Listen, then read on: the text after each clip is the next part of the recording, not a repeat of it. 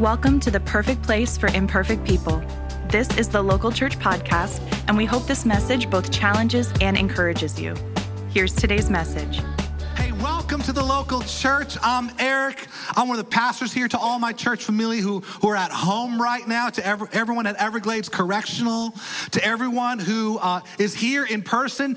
Uh, thank you for some of you making some room. You're probably online watching this because uh, we asked people in our 10 o'clock, our 1030 to make some room for some of you guests. So we're, we're a little less crowded today. You guys grateful for that? You got a little bit of elbow room. Turn to the person next to you, tell them, hey, you're looking good but keep your distance. Welcome to the perfect place for imperfect people. Uh, we're con- continuing our series called Vampires, where we're talking about these people that suck the life from us. And I don't know about you, but in my life, I have known and experienced so many parasitic, vampiric pastors and church people. Anyone ever experienced vampires in church? My hand's the first one up. Listen, so many of them. Part of the lore of vampires is that a lot of them, they can convince you and hypnotize you to, to do what they want you to do by just looking at your eyes. Now, I know some of you, you don't know that lore about vampires because you, you follow these more modern day sparkly vampires. I'm not talking about that. I'm talking about like this idea that, that these, these blood suckers, they could hypnotize you just by looking at you. And I've experienced that from church people and pastors. The pastor I grew up under, he was a very charismatic leader.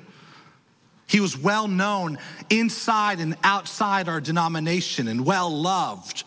But inside the church, he was verbally and spiritually abusive. He would get us young people in the youth group to do whatever he demanded by verbally abusing us and putting guilt upon us that if we didn't do what he said when he said it the way he wanted it, he would say that we are faithless and we are no good. He was a vampire. Another pastor I served under, he literally tried to bring division between me and my new bride.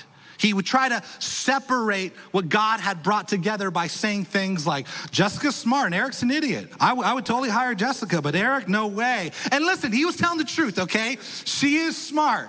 I am an idiot. But the methods that he used were scandalous, they were, they were, they were toxic. And then when we came to him with definitive proof, like, we got the receipts, we got the emails, why would you say this about us?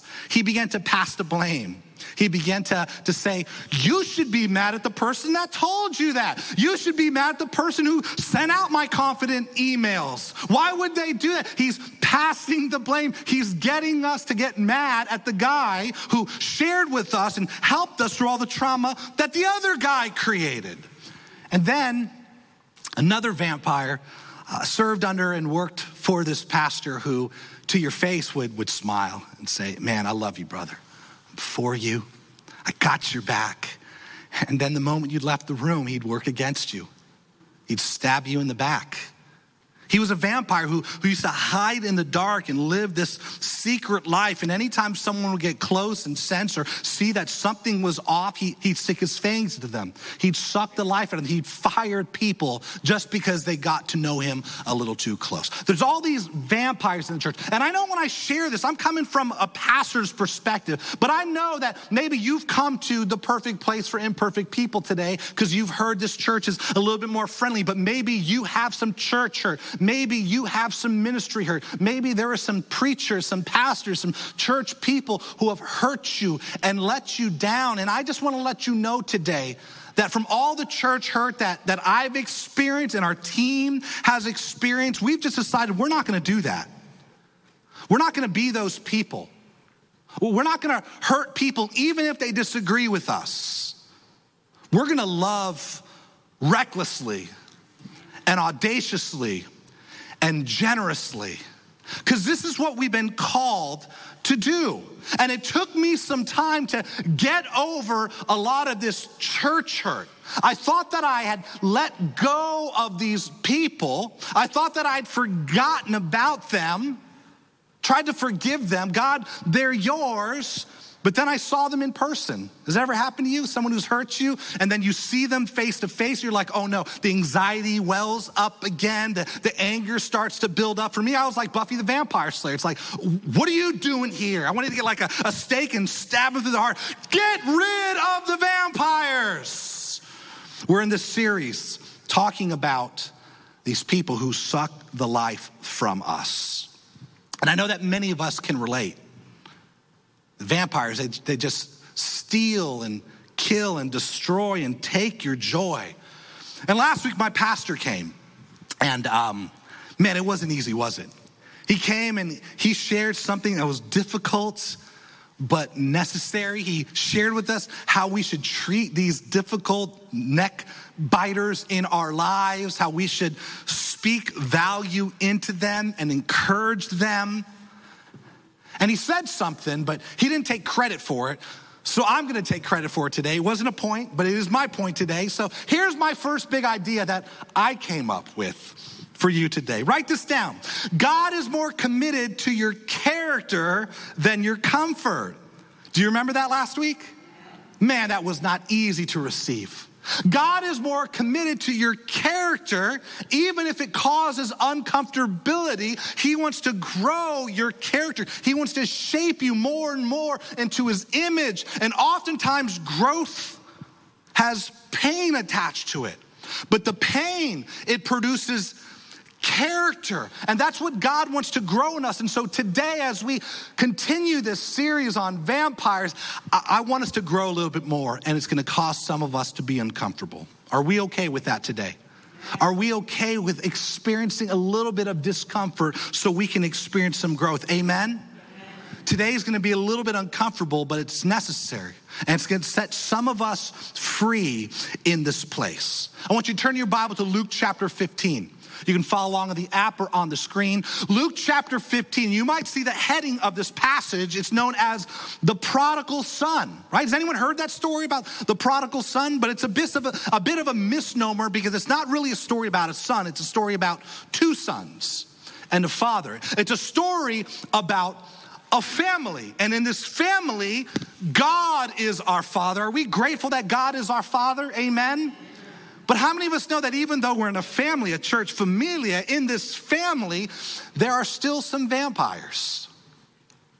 There are still some people who suck the life out of us, who steal our joy.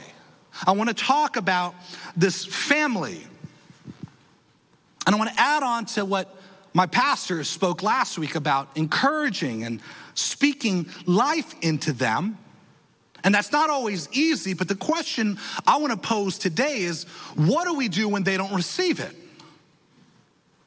What do we do with people who, when we pour out love upon them, they don't receive it, they reject it, they continue to be toxic and parasitic, they continually hurt us in that relationship, and they have no fruit of repentance? What do we do with those people who do not repent? And reconcile with us. I want you to say release. release. Say it one more time. Say release. release. 2022 at the local church is our year of release. And today, as we talk about what it means to, to let go of these bloodsuckers in our lives, I need to encourage you that sometimes the most loving thing we can do is release the vampires in our life and love them from a distance.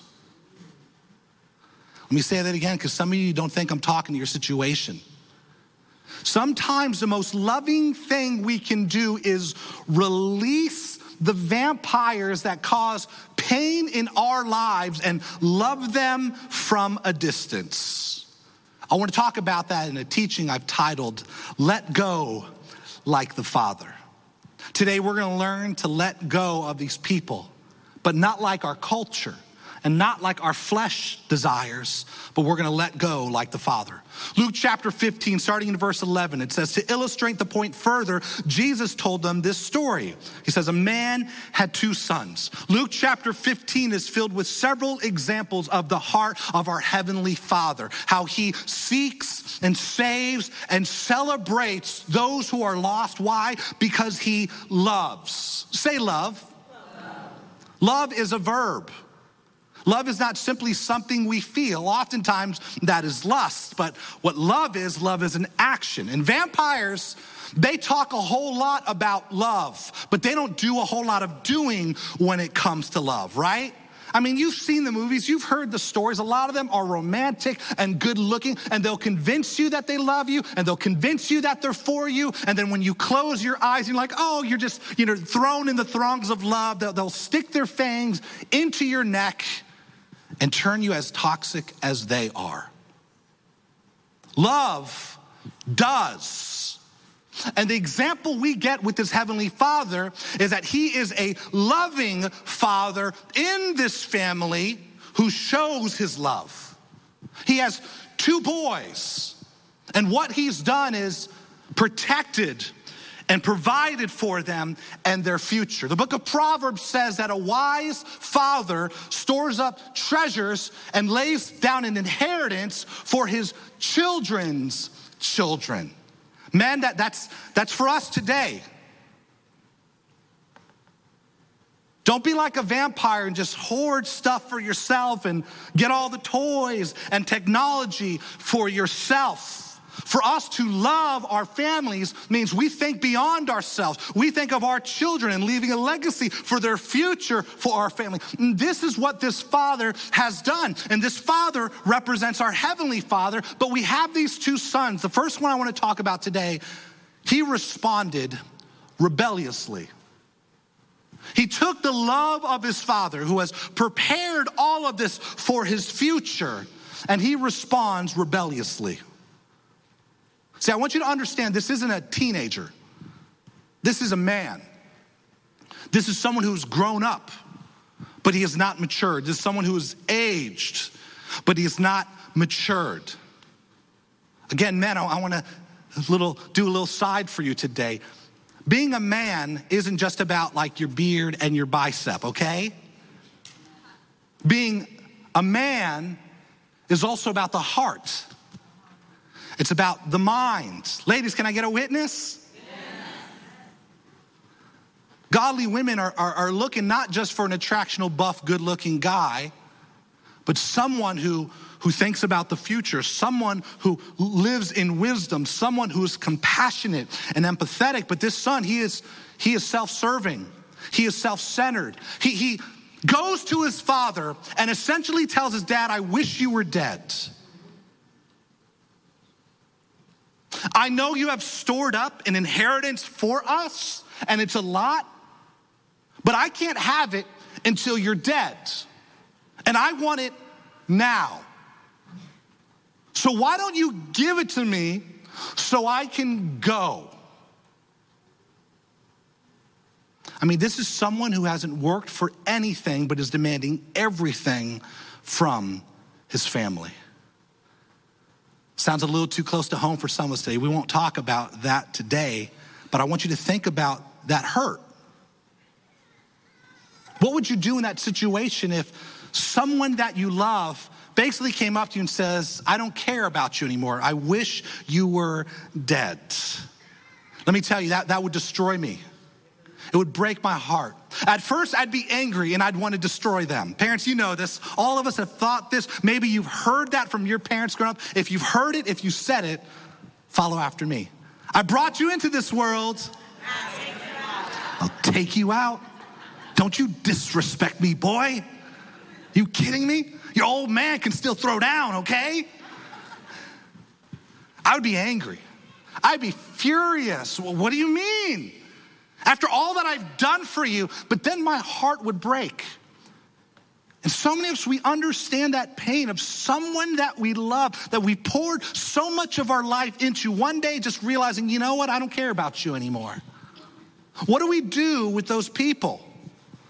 Those people that continue to cause hurt and pain in our relationship, no matter how much we've extended love and grace and encouragement to them. Well, what does a father do? Is important. Luke 15, 12, the younger son said to his father, I want my share of your estate now. Instead of waiting until you die, I wish you were dead. Give me what I deserve.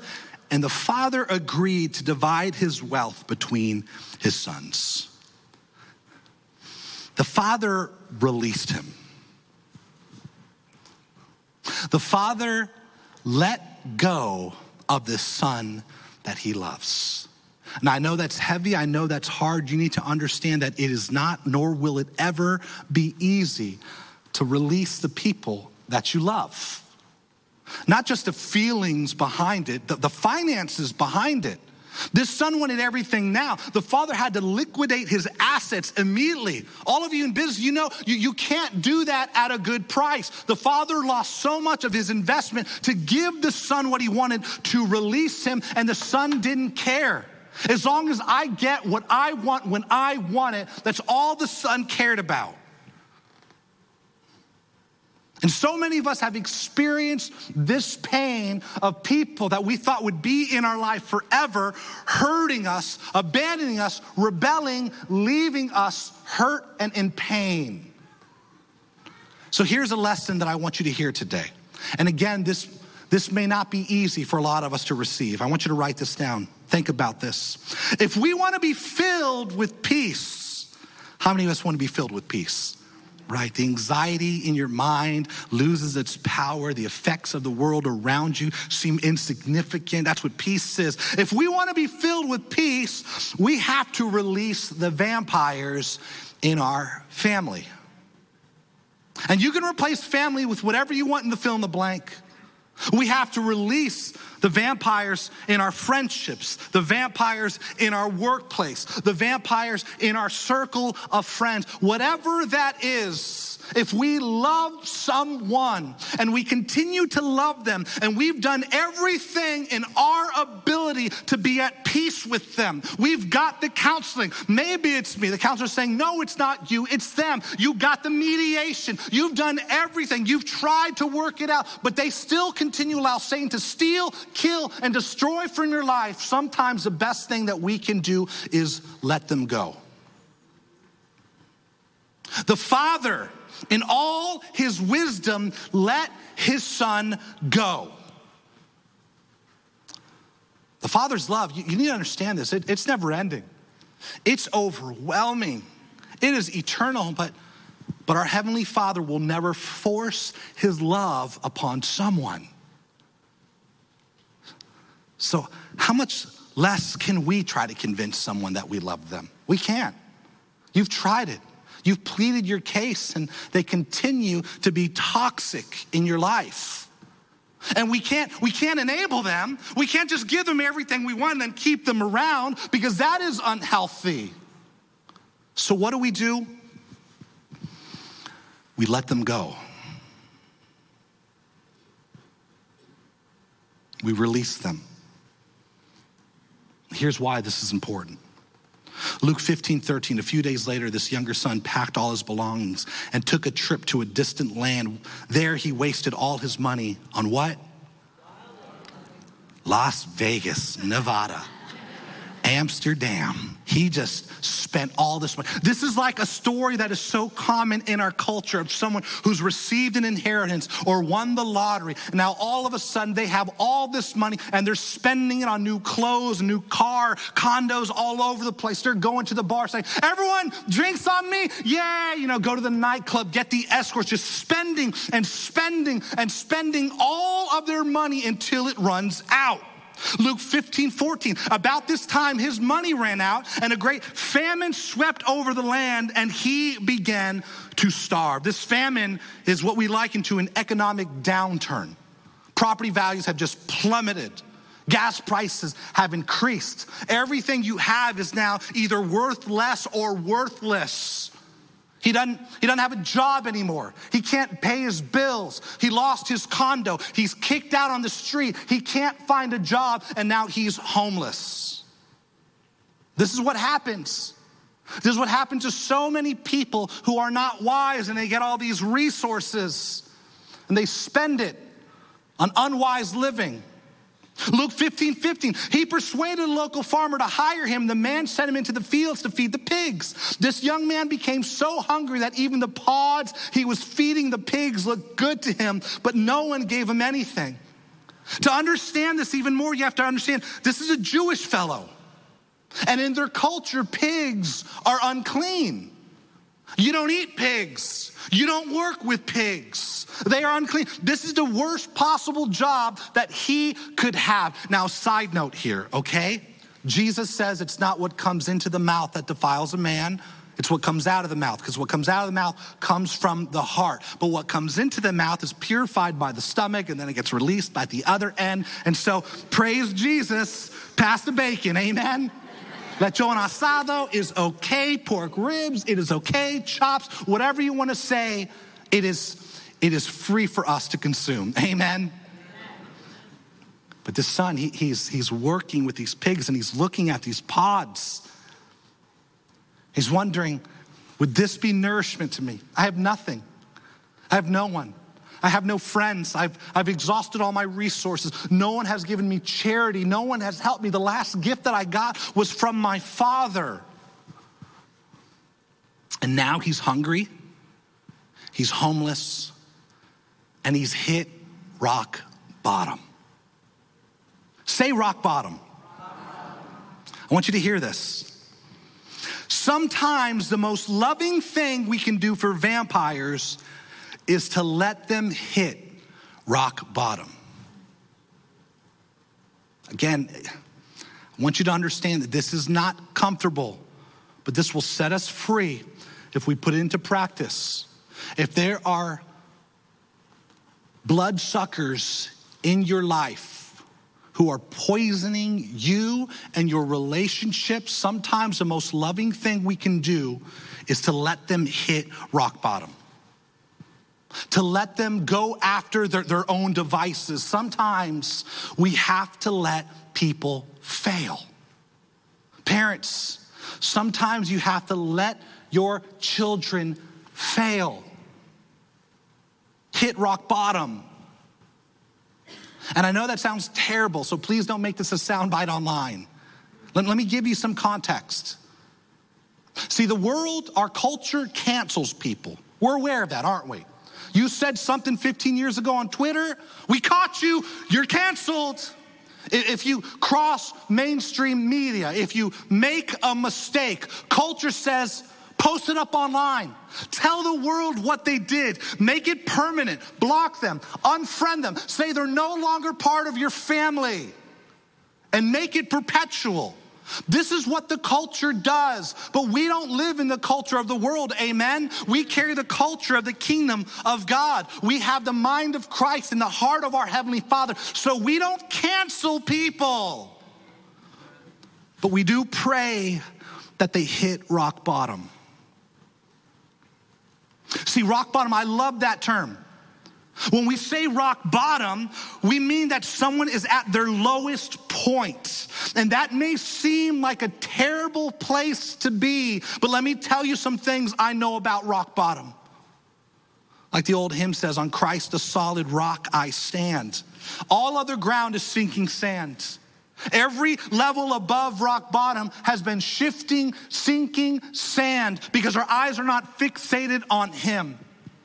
But when we are at rock bottom, when someone you know is at rock bottom and they have eyes to see, they'll acknowledge, they'll, they'll understand that even though they don't have anything in this world, they, they've always had what they've needed in Christ Jesus. Some of us, we, we need to start praying today that those people we love hit rock bottom. Now, again, let me make this clear. I'm not saying we wish the worst for them. I'm not saying God punish them. But we're saying, Lord, help them to see that their life is folly. that what they're living for is foolish. The pain that they're causing other people does not benefit them or anyone else. Help them to realize that you are all that they need. And if you have to take them down to rock bottom so that they can look up and see your grace and experience your love, Lord, let them do it because we want them to be set free. Amen. Sometimes the most loving thing we can do is to let people hit rock bottom to let go of them, to let them experience what it is to have nothing but everything in Jesus. Luke 15, 17. Let me tell you what happens when we pray for people and they hit rock bottom. When he finally came to his senses, when the son realized what he had done, he hit rock bottom, but he came to his senses. He said to himself, Man, at home, even the hired men have food enough to spare, and here I am, I'm dying of hunger. Well, I'm gonna go home and to my father, I'm gonna say, Father, I've sinned both against heaven and you. I'm no longer worthy to be called your son. Please take me on as a hired man. He finally understood and he finally acknowledged his sin. He said, I've sinned against my father in heaven, I've sinned against my father on earth, I've rebelled against God God's ways for me, and I've walked over all the people in my life. He understood that, he acknowledged that. In essence, he repented. Say, repent. He repented of what he had done. I talked about repentance two weeks ago. We're going to continue to talk about repentance when we talk about release, but repentance is not simply saying, I'm sorry. I'm sorry for what I've done. Or I love this one. I'm sorry you feel that way. That's not an apology. And that's certainly not repentance. Repentance is not simply saying, I'm sorry. Repentance is not simply feeling sorry for what you've done. Repentance is a change of thinking that leads to a change in action. It's a, it's a change in your belief that leads to a change in your behavior. And let me tell you, repentance is powerful. It will set us free from all the, the divisive decisions that, that we've made that, that headed us down dead end paths. But you need to understand this about repentance. For real repentance to take root, something has to be let go of. For us to truly repent and experience freedom in our lives, we have to release our self sufficient tendencies, our self serving behavior. We have to learn to release that. Listen, let me make this as plain as day. If we repent, that means part of us must die. And vampires don't want to die. Vampires want to hold on to life. And so they hold on to all the toxic behavior that turned them into who they are. But if we want to experience freedom in Christ, we have to approach Him with repentance and die to ourselves. And when we do that, the penalty of sin, the penalty of death, and all the toxic behavior, if we kill it and we turn back and return to Him, we can be set free. This happens by repentance. Again, he says, I'll go home to my father and say, Father, I've sinned both against heaven and you. I'm no longer worthy to be called your son. Please take me as a hired man. This was a good admission and a step in the right direction. And some of us today, we need to start in that direction. You need to pick up the phone. Don't text them, call them up and say, I'm sorry. If you're welcome in their home, maybe knock on their door today and say, I'm sorry, but, but it doesn't end there. That's only the beginning. Saying sorry is not enough. We have to show that we're sorry. We have to show fruit of repentance. And God can restore any broken relationship, but are we willing to repent? Let me tell you where it begins, though. That's a good step for many of us to take today but don't miss what he missed. See, the son, although he took a step in the right direction, he missed his identity. He said, I'm not worthy to be called your son. He was right, but he was also very wrong. Because our identity is not found in what we've done. Our past does not define who we are today. Our identity is found alone in Jesus. Amen? Who he says we are is who we are. What he believes about us is who we are. But we could never earn that on our own. So he is right. I'm not worthy to be called your son. We're not. We're not worthy to be called sons and daughters, but we have a father who embraces us still. We have a father who loves us as we are and will continually love us as we are. And he shows this love to us. He doesn't just speak about it, he displays this love. Verse 18, he says, I will come on, my father, say, Father, I've sinned both against heaven and you. I'm not worthy to be called your son. Verse 20, so he returned home to his father. And while he was still a long way off, his father saw him coming. See, we know that the father released his son in love. How do we know that? Because he was waiting. He didn't cancel him. He didn't block him. He didn't change the profile picture and edit that son out and say, This is my family, not that son. No, he, he's waiting, hopefully, for this son to come back. He's waiting, he's looking on the horizon for the day that his, he would see that figure in the distance. He released his son in love because he was waiting for him to come back home. He wanted reconciliation, he wanted repentance.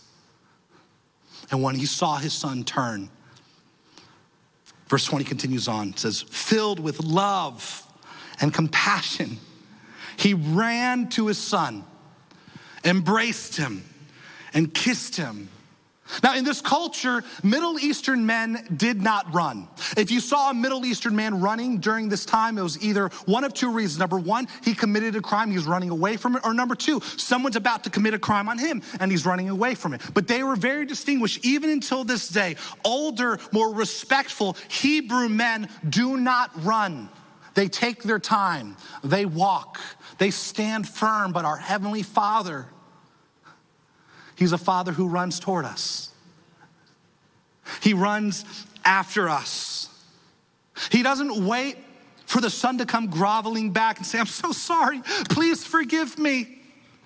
He doesn't wait for his son to pay back everything that, that he had, had, had squandered for him to receive him back. He can't wait another second to be reconciled to his son. You need to understand in this culture, the son, the son, he, he was under a whole lot of pressure because the father could have done a number of things to this disobedient, rebellious son. Under the law, he could have at minimum just guilted him for the rest of his life. I mean, some of you as moms or dads, you do that to your children. Oh, you forgot you had a mom. Well, I'm glad you called back. It's like, mom, stop doing that. He could have done that and that would have been okay by the law. And the son would have just had to suck it up. He also was able to imprison or stone and take the life of his son that was okay according to their law. So the son has to be wondering what's going to happen. How's my dad going to receive me? Is he going to receive me? He has all of this fear and anxiety as he's coming back, but what does he see? Bible says he sees a father smiling. From a distance, the, the father, his arms are not crossed with a scowl on his face. He's smiling with his arms outstretched. And then he runs to the son and he embraces and he kisses the son. And the language used here is emphatic. It's not he just, good work, son. Wow. No, no. He continues to embrace him, he continues to kiss him. This is the love of who? Our Heavenly Father. This is who this is about. And some of us, we've been like this prodigal son. Some of us, we've been the vampire who has sucked the joy and the life out of our relationships. We've rebelled, we've ruined our lives, we've hurt other people, and repentance is what will get us to turn back. And when we turn back, the Father runs to us, He embraces us, He kisses us, He welcomes us, He celebrates us. Verse 21. His son said to him, Father, I've sinned both against heaven and you. I'm no longer worthy to be called your son. But his father said to the servants, Quick, bring the finest robe in the house and put it on him. get a ring for his finger and sandals for his feet, and kill the calf that we've been fattening. We must celebrate with a feast for the son of mine. He was dead, and now he's returned to life. He was lost, but now he's found. And so the party began. And listen, next week, we're gonna take some time to celebrate this Heavenly Father. I'm so grateful for our Father who embraces us, who loves us, who receives us, who welcomes us. We're gonna talk in detail of all of what that means the signet ring, the sandals, the embrace, the fatted calf. We have a Father who celebrates us. But what I've noticed today is that you've been very silent. And for good reason. Because I know when, when I've read that passage time and time again, and I thought of the people that have done this toxic behavior in my life, I'm wondering, God, is that what you want me to do? Some of you are wondering today, is that what you're telling me I need to do today? I need to embrace them? The people who have caused so much damage to my life and my family, the people who have hurt me in indescribable ways, if they just say, I'm sorry, and they knock on my door, I have to let them come into my house again. I have to celebrate them. Is, is that what you're saying? No. I, I don't know the depth of the pain that people have caused in your life. I don't know how long they have sucked the joy from your family and from your existence. So I'm not saying that you need to embrace them and you need to welcome them back into your life and you need to celebrate that they have repented and come back home. I'm not saying that today. But what I am saying is that what that's what God did for us.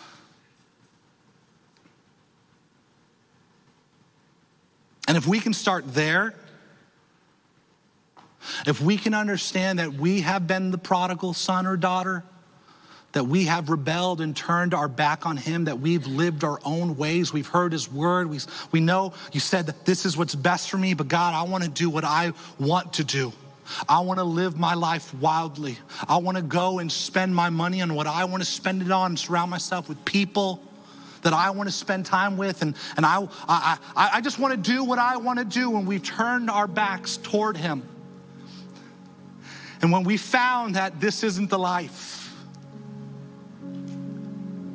and we look back to our Father, we see Him smiling with arms outstretched to receive us home. If we can start there, that we've been that vampire but He is still consistently a Father who loves and receives us. If we can be here with God and understand that, then it'll help us to get there with them. Next Sunday, we're going to talk about the second son the son who didn't want to receive the brother home. And maybe you feel like that person right now. Maybe as I've been talking, you're saying, No, don't say it. No, I'm not coming back next week. I don't want to receive them. That seems like I'm putting myself in danger if I allow them to come back in. We're going to talk about this son who did not want to receive his brother. And if that sounds like you, I want to encourage you to come back so we can have hope and we can understand how, by the grace of God, at some point, we can get to a place of reconciliation. But, but today, today, for us to begin to release those people who have not repented, we need to remember. Final big idea is this I can begin to release them by remembering Him. I know they hurt you. I know the damage that they've caused seems irreversible and irrevocable. But we can start today to release these people who have not repented by remembering Him. As you walked in today, you should have received one of these communion packets. Inside of there is a wafer and some grape juice. If you recall, the final supper that Jesus had with his friends and his disciples. They took bread and they broke it. They took wine and they drank it. He's seated with 12 people who followed him. One of them who was about to deny him, another one who was about to lead him to be punished and crucified and tortured. But Jesus still took this time with the people in his life to remember. To remember what he was about to do for them, what he's already done for us. And we're going to take some time to take communion. At home, if you want to grab some elements, it doesn't matter if you don't have grape juice, it doesn't matter if you don't have a wafer, if you have bread and your kid's apple, it doesn't matter. Because contrary to popular belief, we are not eating his flesh and drinking his blood. That talk about vampires, that would be totally vampiric, right? These are just symbols that represent his sacrifice and his promise to us. On that day, Jesus, he gathered his disciples and he held up a piece of bread. And he said, This is my body that has been torn for you. He says, As often as you take this, do it in remembrance of me. Will we take this in remembrance?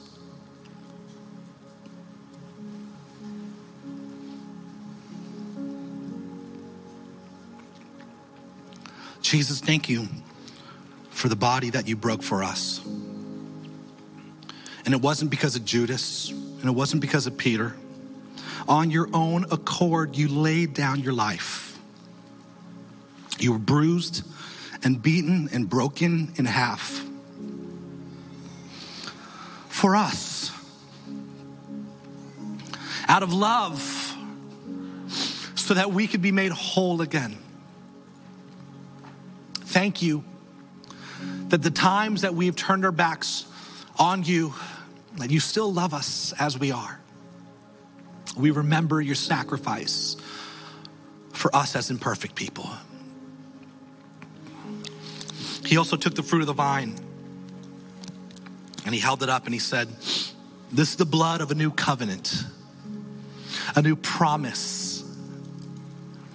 represents the blood that he spilled for us, that washes all of our sin away, all of our shame away, all of our self serving, self centered behavior that we've sucked the life out of people. He says, this represents my blood that will wash away all of your shame. And as often as you take it, do it in remembrance of me. Let's take the fruit of the vine in remembrance of the blood that he spilled. Thank you for listening to the Local Church Podcast. If you enjoyed today's message, we'd love for you to subscribe to our podcast and review and share what you learned today. You can connect with us at thelocalchurch.com or by searching the local church on your favorite social media platforms. We hope you join us next week for a brand new episode. And remember, you matter to God and you matter to us.